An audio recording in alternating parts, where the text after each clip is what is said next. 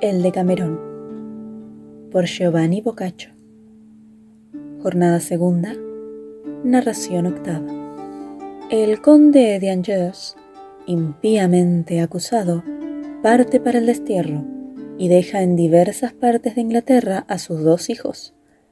Al regreso pasa de incógnito, halla a sus dos vástagos en buena posición e ingresa como mozo de cuadra en el ejército del rey de Francia. Siendo más tarde reconocida su inocencia, es devuelto a su primitiva posición. Por orden de la reina, Elisa fue la designada para narrar el próximo cuento, comenzando así. Al pasar el imperio romano de manos de los franceses a la de los alemanes, ambas naciones se profesaban un odio implacable, y por consiguiente siempre estaban en guerra, no limitándose el rey de Francia a defender sus tierras, sino que trataba de extender sus dominios.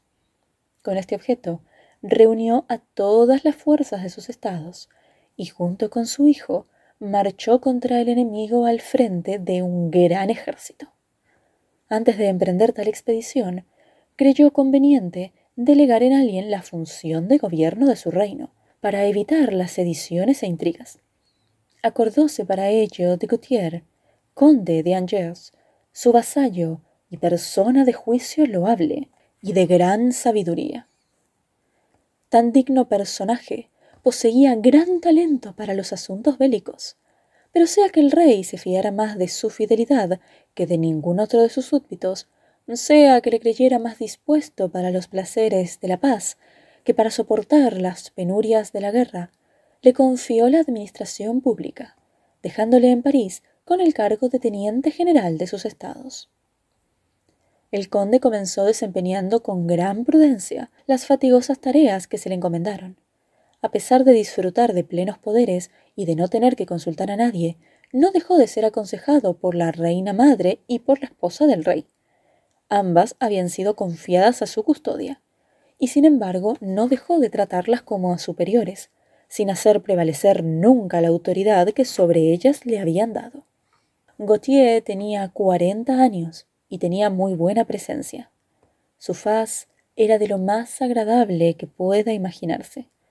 Su estatura era alta, su porte noble y vivaz, considerándosele el hombre más agraciado de su época, el de mejor gusto en el vestir. Poco tiempo después de ser nombrado gobernador del reino, tuvo la desgracia de perder a su mujer que le dejó un niño y una niña, ambos de corta edad. Las funciones del gobierno le daban la oportunidad de ver con asiduidad a la reina y a su nuera. Esta se complacía en disfrutar de su compañía y le trataba con gran cortesía. A fuerza de verse, la princesa sintió cierta inclinación hacia el gobernante, y cuanto más le contemplaba y más ocasión tenía de estudiarlo, aumentaba también más su inclinación. En fin, acabó por apasionarse de él completamente sin poderlo resistir. Su juventud, rango y otros merecimientos, unidos a la viudedad del conde, le hicieron comprender cuán fácil sería hacerse amar por él. El único obstáculo que encontraba era tener que declarar su pasión. Pero no tardó en desecharlo, olvidándose de su recato, impelida por el amor que la devoraba. Un día, encontrándose sola, mandó llamar al conde, como si algún asunto le fuese a comunicar. Este, bien lejos de sospechar las intenciones de la dama, acudió enseguida. La señora le hace sentar sobre su cama y se sienta ella a su lado. El conde le pregunta el porqué de su llamada y ella no responde. Repitiendo Gutiérrez la pregunta, la dama, enrojecido el rostro por la pasión y la vergüenza, con los ojos humedecidos por las lágrimas, temblorosa toda ella, sólo le responde por medio de suspiros y palabras entrecortadas que dejan en la duda al conde.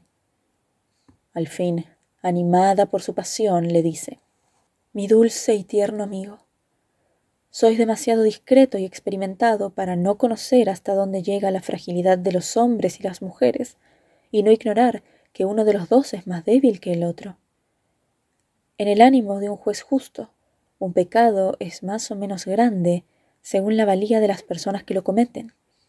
¿Quién sería capaz de negar, por ejemplo, que una mujer que para ganarse el sustento no tuviese otro recurso en sus manos, no sería más culpable en darse a las cosas del amor que una dama rica y opulenta que tuviera todo lo deseable? Nadie, a buen seguro. Por lo tanto, yo creo que las comodidades de la vida deben en gran parte servir de excusa a la mujer que de ellas disfruta, cuando a los asuntos amorosos se entrega, y siendo excusable y aún justificado si la persona a quien ella ama es un hombre virtuoso. Estas y otras razones, en las cuales coloco mis años y el despego de mi esposo, me han hecho apasionarme por vos, y sirven como justificante a mi amor. Mal está, sin duda, haceros tal confesión. Empero una pasión tan fuerte cual es la que os profeso arrolla todo decoro. Las personas como yo, mártires serían toda su vida si se doblegasen a sus costumbres ordinarias. No temo confesároslo, amigo mío. En medio de las incomodidades que la ausencia de mi marido me da, ese diablillo me ha sometido y somete a diario, no solo a las mujeres débiles, sino también a los más fuertes y aguerridos hombres. Ese diablillo, repito, ha herido mi corazón con certero dardo, despertando en mi persona la más tierna y viva pasión por vos. No ignoro que si ello llegara a ser descubierto vituperable sería, pero escondido bajo el velo del misterio nada puede haber de criminal. Vuestra figura, vuestras virtudes, vuestro mérito son más que suficientes para excusarme. No por grande que sea mi pasión me he cegado en la elección. Vos sois a los ojos de cuantos os conocen el más amable, el más gallardo y discreto de cuantos hombres pisan Francia. Pensad que desde hace tiempo vivo sin marido. Pensad que vos no tenéis mujer. Pensad en el paso que he dado espoliada por el amor que vos habéis despertado en mi corazón, y no me rechacéis. Tened piedad de una joven que muere de languidez, y a la que solo vos podéis hacer feliz.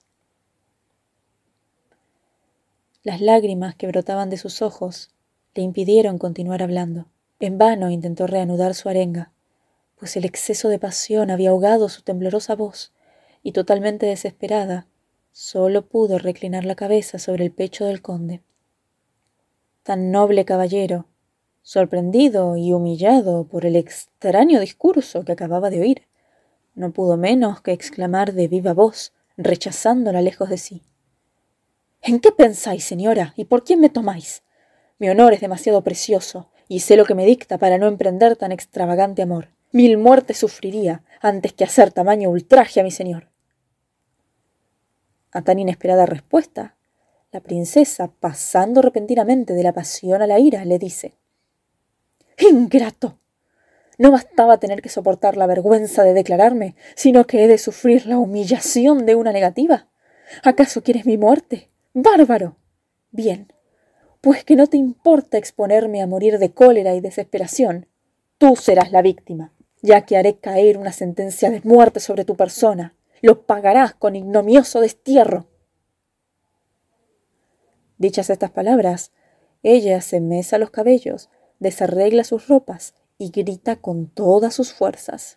¡Socorro! ¡Socorro! El conde de Angers quiere atentar contra mi honor. Pensando Gautier que su mala estrella le había procurado varios enemigos que mucho se alegrarían al aprovecharse de aquella calumnia para deshonrarle, y temiendo, a pesar de su tranquilidad de conciencia, no poder destruir la impostura de la princesa, sale al momento del palacio, llega a su casa y sin más reflexión toma a sus dos hijos, huyendo a Calais. A los gritos de la princesa acudieron varias personas, que al verla bañada en lágrimas y totalmente turbada, no dudaron en creer su relato. Entonces empezaron a ver clara la situación, creyendo que el conde disponía de todas sus galanas ropas y de su simpatía para seducir a la princesa y así alcanzar sus propósitos.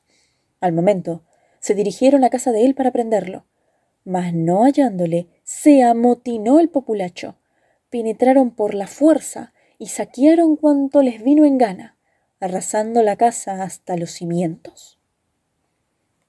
No tardaron el rey y su hijo en recibir la noticia en el campamento, acompañada de cuantas calumnias pudieran hacer más odioso al conde.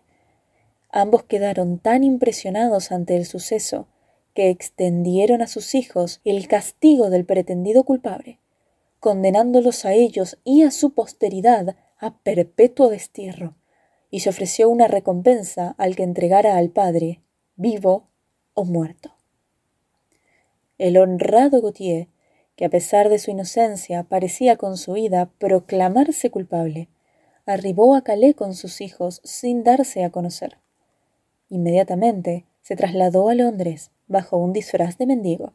Lo primero que hizo fue recomendar a sus hijos que se resignasen a la pobreza a que les había reducido la inconstante fortuna, y que nunca proclamasen ante nadie, si no querían exponerse a morir, de dónde venían ni quién era su padre. El varón, llamado Luis, contaría unos nueve años, y la niña, cuyo nombre era Violante, tendría siete. Ambos retuvieron en su memoria, tanto como lo permitía su edad, las instrucciones que les dio su padre, de las que supieron aprovecharse, como se verá en el curso de la narración. Hízoles cambiar de nombre para mejor disimularlos, dando el de Peroto al niño y de Juanita a la niña. Llegando a la ciudad de Londres, cubiertos de harapos, vivieron con harta estrechez, y después de gastar el poco dinero de que disponían, tuvieron necesidad de pedir limosna. Una mañana, en que se encontraban a la puerta de una iglesia, a la hora de la salida de los fieles, la esposa de un secretario de Estado, viendo al conde y sus hijos pedir limosna, preguntó al padre de dónde era y si eran aquellos sus hijos. Gatier contestó que era de picardía y que un asunto desgraciado acontecido a su primogénito le había obligado a expatriarse con sus otros dos hijos. La dama, sensible por naturaleza, fijándose con la niña, la halló muy linda y de su agrado. Buen hombre, dijo el conde, si quieres dejarme a esta criatura, cuya fisonomía me resulta agradable, me encargaré de su educación con sumo placer, y si se porta bien, podré casarla con quien la haga feliz. Encantado el padre de semejante propuesta, contestó favorablemente a la dama, y después de despedirse con ternura de su hija, se la entregó, recomendándosela en gran manera. Bien aposentada ya la hija, trató el conde de ir a buscar fortuna a otra parte. Atraviesa la isla en compañía de Peroto, y mendigando el pan llega al Principado de Gales. No sin fatiga, y habiendo empleado mucho tiempo por no estar acostumbrado a viajar a pie. Habitaba en aquella provincia un mariscal de rey de Inglaterra, gobernador de ella, el cual era un gran despilfarrador. Como el conde y su hijo vivían en la misma ciudad donde residía este señor, iban con frecuencia a su palacio y a veces entraban en el patio para pedir limosna. Muy a menudo, el hijo del gobernador se divertía allí con otros niños de la nobleza, jugando y retosando. Un día Peroto se mezcló con ellos, y en todos los juegos que entablaron portóse con más gracia y destreza que los demás. Notólo el mariscal, el cual, encantado con las maneras de aquel niño, preguntó a quién pertenecía. Le dijeron que era hijo de un pobre hombre, que a veces iba allí pidiendo limosna. El gobernador mandó llamar al padre y le propuso que le cediese el niño, al que cuidaría con cariño. El conde, que no deseaba otra cosa más que esa, se lo encomendó sin titubear. Si bien esta separación fue muy penosa para su corazón de padre. Aposentados con tal suerte el hijo y la hija, decidió abandonar Inglaterra marchando a Irlanda. Llegando a Stanfordpint, entró al servicio de un gentilhombre del país, y aunque no se encontraba muy a gusto, permaneció a su lado mucho tiempo, en calidad de paje o de criado. La niña Violante, que sólo era conocida por el nombre de Juanita, habiendo crecido y siendo muy linda, supo ganar el afecto de su bienhechora, a la vez que su buena conducta le había ganado la amistad de su marido, de todas las personas de la casa, y en general cuantos la conocían la apreciaban.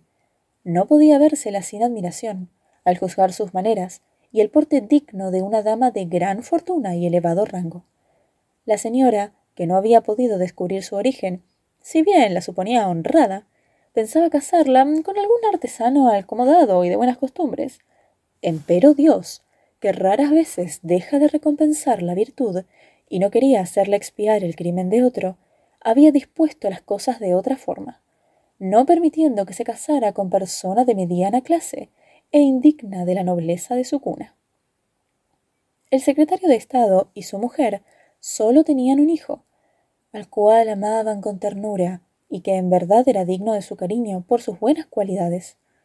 Rostro agraciado, talle esbelto y distinguido, carácter bondadoso, cortesía y valor, he aquí lo que le distinguía de los demás jóvenes de su edad. Este, que tenía seis años más que Juanita, la hallaba tan graciosa y honesta que siempre la trataba con mucha cortesía. Gustábale disfrutar de su compañía, y sin percatarse de ello, fue enamorándose de la joven, hasta el punto que sólo se encontraba feliz cuando a su lado se hallaba, pero creyéndola de baja cuna, no se atrevía a pedirla por esposa a su padre, y ni siquiera se atrevía a divulgar los sentimientos que por ella sentía, creyendo que le negase tal amor, por indigno de su alcurnia. Por lo cual ocultaba su pasión con el mayor celo, y esto hacía la más viva. Consumido por la tristeza y la languidez, cayó gravemente enfermo. Como los médicos no podían conocer los síntomas y la causa de tal mal, desesperaban de su curación. El padre y la madre hallábanse inconsolables al ver el estado de su hijo, rogándole con lágrimas en los ojos les diese a conocer la causa de su mal. El chico no les declaraba otra cosa que se hallaba extenuado, acompañando tal respuesta de profundos suspiros. Juanita, que para tener contentos al padre y a la madre cuidaba especialmente de él, entró un día en su dormitorio en el momento en que un joven, pero hábil doctor, le estaba tomando el pulso. Apenas la vio él, su corazón conmovido experimentó un gran sobresalto, produciendo una gran aceleración de sus pulsaciones. Aunque el paciente no hubiese proferido palabra alguna, ni su rostro delatase su excitación, el médico, sintiendo redoblar las pulsaciones y sospechando que algo había acontecido, no se movió, a fin de saber cuánto tiempo duraba aquel estado. El pulso volvió a tomar su ritmo ordinario al salir Juanita de la habitación. Entonces el hábil médico creyó haber descubierto en parte el motivo de su mal. Para asegurarse mejor del hecho, bajo el pretexto de pedir alguna cosa, mandó llevar de nuevo a Juanita, manteniendo siempre el pulso del enfermo con su mano. Al reaparecer de nuevo la joven, tornóse el pulso a exaltar, calmándose tan solo cuando ella dejó la habitación. El médico, no dudando ya de que acababa de descubrir la verdadera causa del mal, fue en busca del padre y la madre del muchacho, y cuando solas estaban, les dijo La curación de vuestro hijo no depende del arte que profeso, sino que está en manos de Juanita. Lo he reconocido por señales inequívocas, a pesar de que la joven lo ignora totalmente, al menos según lo que he podido comprobar en apariencia. Ved pues lo que os toca hacer. Solo debo deciros que si apreciáis la vida de vuestro hijo, debéis cuanto antes poner remedio a su mal, o no respondo de su curación. Por poco que siga su languidez, no habrá remedio capaz de salvarle. El padre y la madre quedaron bastante pasmados al oír las palabras de tan hábil médico. No obstante, les complació en gran manera saber que el mal de su hijo tenía remedio, esperando tal vez que no sería imprescindible darle como remedio a Juanita por esposa. Fueron a verle en cuanto el médico se hubo marchado, y su madre le habló de esta suerte. Hijo mío, jamás habría creído que me ocultaras el secreto de tus deseos, sobre todo cuando de ello depende tu vida. Debes saber que nada hay en el mundo que no sea factible, mientras no sea alguna cosa poco decente, que no esté dispuesta a hacer por ti. Sin embargo, tú no me has abierto el corazón, mas el Señor, condolido de tu estado y no queriendo que mueras, me ha hecho conocer la causa de tu mal, que no es otra que mal de amores. ¿Por qué temes confiármelo? ¿Acaso no sé que es una debilidad común en los jóvenes de tu edad? ¿Por ventura podías creer que esto fuese causa de que disminuyera mi amor hacia ti? Al contrario, mi cariño es más fuerte por ti ahora, pues esta necesidad que nos da la naturaleza me prueba que no eres insensible. Desecha toda reserva de tu persona, hijo mío, manifiéstame todos tus sentimientos y cuenta con la indulgencia de una madre que en gran modo te ama. Aleja esa melancolía que te consume y concéntrate solo en tu curación. Me verás dispuesta a hacer todo cuanto pueda agradarte, no dudes de ello. Aleja de tu alma todo temor y timidez y habla sin recelo. ¿Puedo influir en algo ante la persona que tú amas? Consiento en que me consideres la más cruel de todas las madres si no ves en mí todo el deseo de favorecerte. Ante semejante discurso, el hijo experimentó en un principio cierta vergüenza, pero alentado por las súplicas e instancias de su madre, y reflexionando que nadie mejor que ella podría obtener el preciado objeto de sus ansias, abandonó pronto toda timidez y le habló en los siguientes términos. Lo que me ha inducido, señora, a ocultar mi amor es el ver que la mayor parte de los hombres nunca quieren ver, recordar en su madurez que han sido jóvenes. Mas ya que os veo razonable y bien dispuesta al respecto, no solo apruebo vuestras observaciones, sino que os haré conocer la causa de mis pesares, si prometéis lograrme su posesión. Solo así me devolveréis la vida, y además os deberé mi felicidad. La madre, contando tal vez demasiado con la complacencia de Juanita, y no creyendo que la virtud de la joven fuese un obstáculo a su proyecto, le contestó que podía referirle con toda confianza el nombre del objeto de su amor. Sabed, pues, señora, que quien me ha puesto en el estado que me veis es vuestra Juanita, a la que no he podido dejar de amar, al considerar su hermosura y las peculiares cualidades que la adornan. Como desesperaba que no fuera sensible a mi pasión, y por otra parte, me imaginaba que vos no consentiríais en hacerla mi esposa, no me he atrevido a declarar mi amor a nadie, ni aun a ella misma, y de ahí mis sufrimientos. Mas os lo advierto, si lo que acabáis de prometerme por uno u otro motivo no llegase a realizarse, podéis contar con que no viviré mucho tiempo. Viendo la madre que el joven necesitaba de algún consuelo, y que no era aquel un momento apropiado para hacerle observación alguna, le dijo sonriendo Hijo mío, si esa es la única causa de tu mal, puedes estar tranquilo. Piensa tan solo en tu restablecimiento y déjame hacer. Te aseguro que quedarás contento de mí. El joven, reconfortado por la esperanza, no tardó en dar señales sensibles de restablecimiento. A su vez la madre, contentísima de tal resultado, se dispuso a cumplir lo que había prometido. Mm, no sabía cómo empezar. Tan buena opinión tenía de Juanita, mas en fin, se determinó a sondear su corazón y le preguntó, bromeando, si tenía algún enamorado.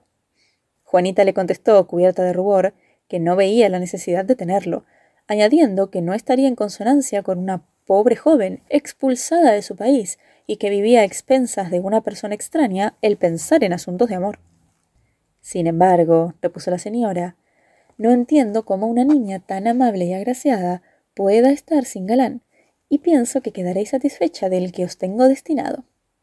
Comprendo, señora, replicó Juanita, que después de ser sacada por vos del estado de mendicidad en que tal vez vive todavía mi padre, y al haberme criado en vuestra casa cual vuestra hija, comprendo, repito, que debería someterme ciegamente a todo lo que pudiera agradaros. Mas os ruego me dispenséis de que no os obedezca en esto, a no ser que entendáis darme por esposo al que me destináis por galán. En tal caso puede él contar con toda mi ternura. La honra, no lo ignoráis, es el único bien que he recibido en herencia de mis padres. Por lo tanto, debo y quiero conservarla sin mancha hasta que deje de existir. Semejante respuesta no fue del agrado de la dama, que sólo se proponía hacer de la joven una conquista de su hijo. Mas no por ello dejó de aprobarla en el fondo de su corazón. El interés que alentaba su alma era, no obstante, demasiado fuerte para que se diera por vencida, por lo cual insistió de nuevo, diciéndole con tono que indicaba sorpresa. Pero, Juanita, si el rey, joven mozo, se enamorara de vuestra belleza y os pidiese un favor, ¿os atreveríais a rechazarlo? El rey, respondió Juanita, podría emplear la violencia, pero por mi parte no aceptaré nada que manche mi honestidad. La dama admiraba a la virtuosa y firme criatura y dejó de insistir. Pero deseaba probarla, y por ello dijo a su hijo que, una vez restablecido, prepararía un arreglo a solas donde él tendría que conquistarla, ya que su madre no podía desempeñar ese papel. El joven, descontento de la proposición, al ver que no se cumplía la palabra empeñada, recayó en su estado. La madre vio su empeoramiento y, temiendo lo peor, pasó por todo y explicó sus deseos a Juanita. Como la encontró inquebrantable, le dijo a su marido, y entre ambos decidieron darla a su hijo por esposa. Decisión que adoptaron con bastante pesar, pero que preferían antes de ver morir a su hijo de dolor. Juanita dio gracias a Dios por no haberla olvidado.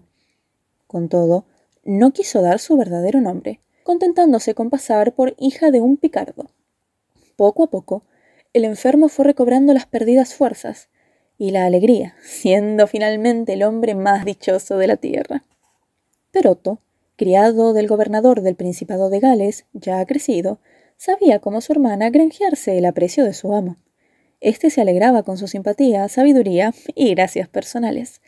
Era diestro en las armas y de gran habilidad para los ejercicios militares de la época. Es decir, era admirado por todos. Le llamaban Peroto el Picardo, y así era alabado por toda la isla. Dios, que no se había olvidado de su hermana, no olvidó tampoco al hermano. Le guardó de una enfermedad contagiosa que asoltó el lugar pereciendo la mitad de la población. El resto se retiró a las comarcas vecinas, quedando el país casi desierto. El gobernador, su esposa, su hijo y el resto de los familiares perecieron en la enfermedad, exceptuando una hija suya. Dicha joven heredera estaba en edad de casarse, y como sentía admiración y agradecimiento hacia Peroto, decidió unirse a él. De tal manera pasó a ser heredero rico y señor. A ello hay que añadir que el rey de Inglaterra, enterado del mérito de Peroto, le traspasó las funciones que tenía antes su suegro. Habían transcurrido dieciocho años desde que el desafortunado padre huyera de París. Había éste pasado muchas adversidades, y ahora ya viejo quiso conocer la suerte de sus hijos. Las vicisitudes y la edad habían mudado su rostro. De cuerpo, a causa del ejercicio, estaba ágil y robusto, y así abandonó la casa del irlandés donde habitaba, partiendo al país de Gales, con los escasos recursos de que disponía, y llegó en buen estado al lugar donde estaba de gobernar Peroto, pero decidió no darse a conocer hasta saber el paradero de Juanita. Siguió camino hasta Londres y se informó secretamente acerca de la dama con que había dejado a Juanita, enterándose de la boda de su hija y alegrándose más que de las noticias de su hijo. Las nuevas le consolaron de las desgracias sufridas. Deseaba ver a su hija, y no cesaba de rondar por el palacio donde estaba. Cierto día, Jacobo Lamiens, esposo de Juanita, se compadeció del anciano, ordenando que sus criados le diesen de comer. Juanita era ya madre de varios hijos, teniendo el mayor unos ocho años. Al ver comer al antiguo conde, los niños le rodearon y le prodigaron caricias, como si intuyesen que era su abuelo. Este los reconoció como nietos y habló con ellos, haciendo tan grande amistad que los niños no se querían apartar de su lado y no querían ir con el ayo. La madre llegó enfurecida, amenazando un castigo si no iban con el maestro. Los niños le replicaron que preferían la compañía del viejito a la del ayo. Sonrió ella, haciéndolo seguidamente el conde. Se levantó para saludar a Juanita, no como a una hija, sino como a una señora, no reconociéndole nada a su hija. Esta permitió que los niños se quedaran más tiempo con él, marchándose seguidamente. Luego llegó el marido, enterándose por el ayo de lo ocurrido, y despreciando la alcurnia de la mujer, dijo orgullosamente Que permanezcan con sus inclinaciones, por algo son hijos de su madre, de baja estofa. El conde oyó eso y se ofendió en gran manera, pero al estar acostumbrado a las humillaciones, no respondió nada. Jacobo estaba indignado de las atenciones que sus hijos prodigaban al viejo, pero como los quería mucho, decidió ofrecer un empleo a su suegro en la casa. Este aceptó, aunque dijo que solo sabía cuidar caballos, única ocupación de aquellos años. Con tal condición se le contrató, desempeñando su tarea perfectamente. Después del trabajo, se dedicaba a jugar y a entretener a sus nietos. Mientras esto ocurría al conde de Angers, murió el rey de Francia después de sucesivas treguas con los alemanes. Su hijo, cuya mujer era la causante del destierro del conde, subió al trono. Después de la última tregua, se reanudó la guerra con más furor que nunca. El nuevo rey pidió ayuda al de Inglaterra, pariente suyo. Este le mandó tropas a las órdenes de Peroto y de Jacobo Lamiens. El conde decidió ponerse a sus órdenes en calidad de palafrenero, permaneciendo en el campamento sin ser conocido de nadie. a pesar de la inferioridad de su trabajo, como era muy entendido en el arte de la guerra, prestó grandes servicios. La nueva reina disfrutó poco del reinado. Cayó enferma y murió poco después. Al agonizar, se sintió arrepentida y llamó al arzobispo de Rouen, santo varón, confesándolo todo e indicando la inocencia del conde de Angers. La moribunda no omitió el menor detalle, confesando delante de testigos de la nobleza para hacer más verídica la confesión. Finalmente les pidió a todos la restauración de los cargos y bienes del conde y de los hijos, si aún vivían. El rey, en cuanto se enteró, se compadeció de la injusticia cometida con el conde y ofreció por todas partes una recompensa a quien de él diera noticias.